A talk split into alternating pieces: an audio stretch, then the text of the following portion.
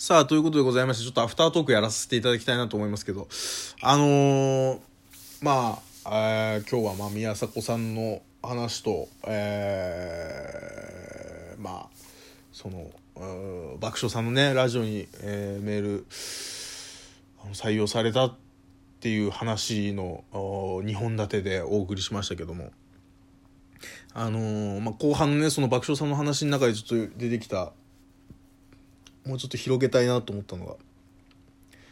なんかこうまあオーディション受ける時もえっ、ー、と r 1のね1回戦で落ちた時もまあ r 1にを受けた時もうーんコンビでね当時当時というかまあそのコンビでやってた頃コンビでラジオを始めた時もえー、YouTube ね。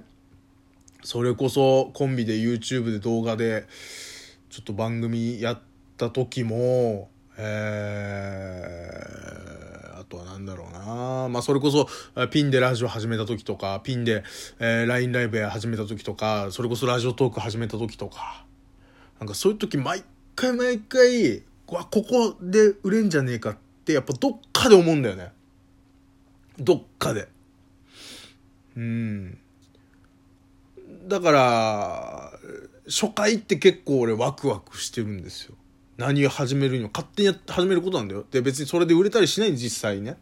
売れたりしないっていうの分かってんだよ。分かってんだけどどっかででもでも引っかかんじゃねえかみたいな。なんかこれきっかけで何か起きるんじゃないかみたいな。なんかそういうねちょっとこうまあ僕はちょっと奇跡奇を信じてる部分奇跡というかなんかこう芸、特に芸能、過去のね、その芸能史みたいなのを、いろんな人のその、売れ方とかそういうのをこう見ると、割となんかそのひょんなことか、いわゆるひょんなことからよ。ドラマのあらすじとか漫画のあらすじでありがちな言葉遣いですよ。ひょんなことからなんです。いろんなことって。そのひょんなことからを僕は待ってるんでしょうね。うん。で、そのひょんなことからがこの、これなんじゃないかみたいな。今から始めるこれなんじゃないかみたいな。ことを毎回思って大体違うんだよね。うん。一回もひょんなことからに会ったことないみたいな。まあ、そういう人生を送ってるんですけど。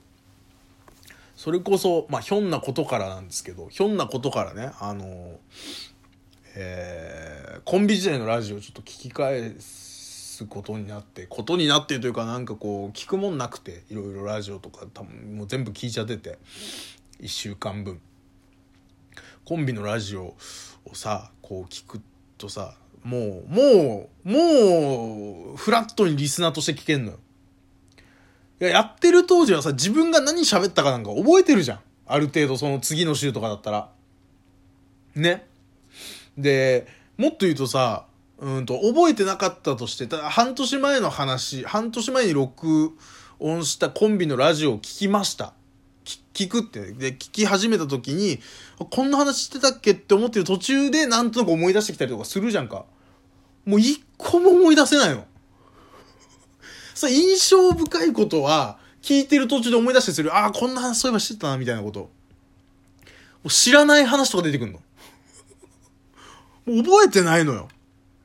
本当にもう何年も前だから。もう、一番、一番遠いやつでもう4年とか5年前でしょ？うん。それぐらい前の自分の喋ったこと、相方、当時の相方が喋ったことなんて、もう本当にその、自分の中で、そら毎週とかやってたからさ、こう、毎週毎週いろんなこと起きるわけじゃないじゃん。で、そりゃ、すごい大きなことが起きて、うわ、これラジオで喋れるわと思ってテンション上がって喋ってることは覚えてるわ。だってそれはじ僕の人生にとってすごいことなんだから。何か大きなことが起きてるからね。でも、うんと、それが毎週起きるわけじゃないから、それが起きてない週に関しては、ま、その、自分の人生の中で大きいと思ってないことを、大きいことかのように喋ったりするじゃん。やっぱり。ね。まあ、大きいことのようにかどうかはちょっとさ、うん、そうじゃないこともあるけど、まあ、大なり小なりさ、そういうさ、自分の人生にさして別に何の支障もないけどっていう何でもないことを喋ったりするじゃんか。そんなことなんて、まあ、その5年後とかに覚えてないわけですよ。ね。そうするともう、ものすごいフラットな気持ちで聞けるわけ。うん。知らない人の知らない話なんだから、もう。うん。そんなの。自分が喋ってたとしてもね。うん。当時の俺は今はいないしさ、やっぱりさ。当時の俺は当時の俺だし、今の俺は今の俺だから、なんかこう、うん、自分じゃないみたいなんですよね。うん。で、やっぱ喋り口もだいぶと違うんですよ。まあ、コン、それはコンビでやってるのと、一人でやってる今では、それは違うけど、それ、それだけじゃない何かがもういろいろ変わってしまってるんですよね。いいことなのか悪いことなのかはさておきね。だからなんかこう、なんかねそのその当時の自分のその喋りとかを聞くとさ、まあ、相方の喋りも含めてちゃんと聞いてますよ僕は。飛ばさずにね。うん。なんかこううん楽しそうだなって思うね。すっごい楽しそうなの。うん。あの頃の俺。うん。なんかまあ別に今が楽しくないってわけじゃないんだけど喋ることとかがね。でもうーんすごいね。僕はやっぱりそういう芸人になりたいっていうことが転じて僕は芸人ごっこを当時やっぱやってたと思うんだよね。ラジオにしたって何にしたって。そ人生かけてっから。うん。人生かけて僕はごっこをやってたんですよ。YouTube だってそう。ね。基本的に芸人っぽいことを芸人うーん、ごっこなんですやっぱり芸人を模した僕であったんですよね。うん。だからそれやっぱ楽しいんでしょうね、すごい。で、今の僕って、そうじゃないんですよ。なんか。うん。芸人ご、そのごっこに100%身を投じられる年齢じゃないの、もう。26って。うん。なぜならばみんなもう働いてるから同じ世代は。普通に社会人としてやってるから。なんかねそんなこと考えたら俺思ったの。あ俺きっとねが学生時代とか大学も行ってないし俺は高校すごい長い時間行っててで果ては高校途中でもう通信になっちゃってたからいわゆるそのみんなが言う青春みたいなこと。例えばサークルとかも俺入ってないし。部活とかも、うんと中学で、中学までは入ってたけど、そっから先はやってないから。ね。だから、ああ、俺青春ってあんまやってきてないなと思ってたけど、俺多分コンビでやってた時、俺多分一人で青春してたと思う。すごい楽しかったんだと思う。うん。なんかやっぱ若い頃にしかできないそのごっこだったり、全力でいろんなことやってるラジオもそうだし、ラジオも死ぬほど編集してるからね。うん。ちゃんとジングルとか作ってるし、ちゃんとその前の週のトーク活かした、なんかちょっとネタめいた、いわゆるサウンドステッカーとか、うん、YouTube だって編集だって10分とかの動画だよ。10分とかの動画、本当に丸1日とかかけてる。冗談じゃなく24時間とかけて編集してんだから。それだけ俺学校行ってなかったからね。それだけ時間があったんだけど。それが俺の青春なんだなってちょっとなんか思ったね。大人になって思うね。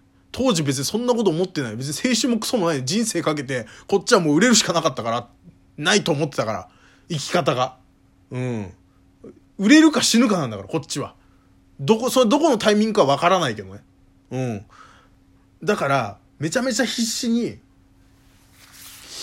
やってたんだようん。なんかそれがね大人になって今いざ知らない人の知らない話ラジオとして聞くとすっげえそんなことちょっと思ったんだよね。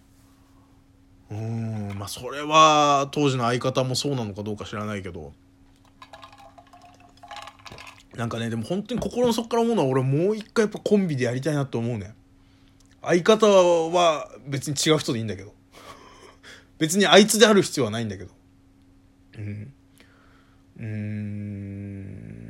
ん。な、それは強がりとかじゃなくてね、なんか、うーん、別に誰でもいいんだ。その、お互いが認められる人であればなんかちょっともう一回コンビでやりたいなって思うけど別にネタかけるわけじゃないしかといってその相手のネタに全乗っかりできるかっていうとそういう性格をしてないからって思うとああやっぱ無理だろうなとかは思ったりするんだけどラジオとかそういうのはもう一回なんか2人で誰かとこうやりたいなここやっぱり3年23年はもう俺ラジオ上で誰とも一緒に喋ったりはしてないわけじゃないですか。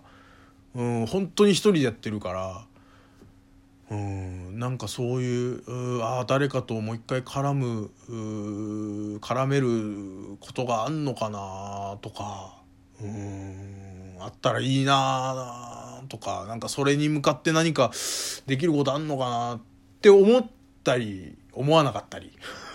思わない日もある、うん、思う日もあるし、うん、なんかそんなこと思ったな。うん。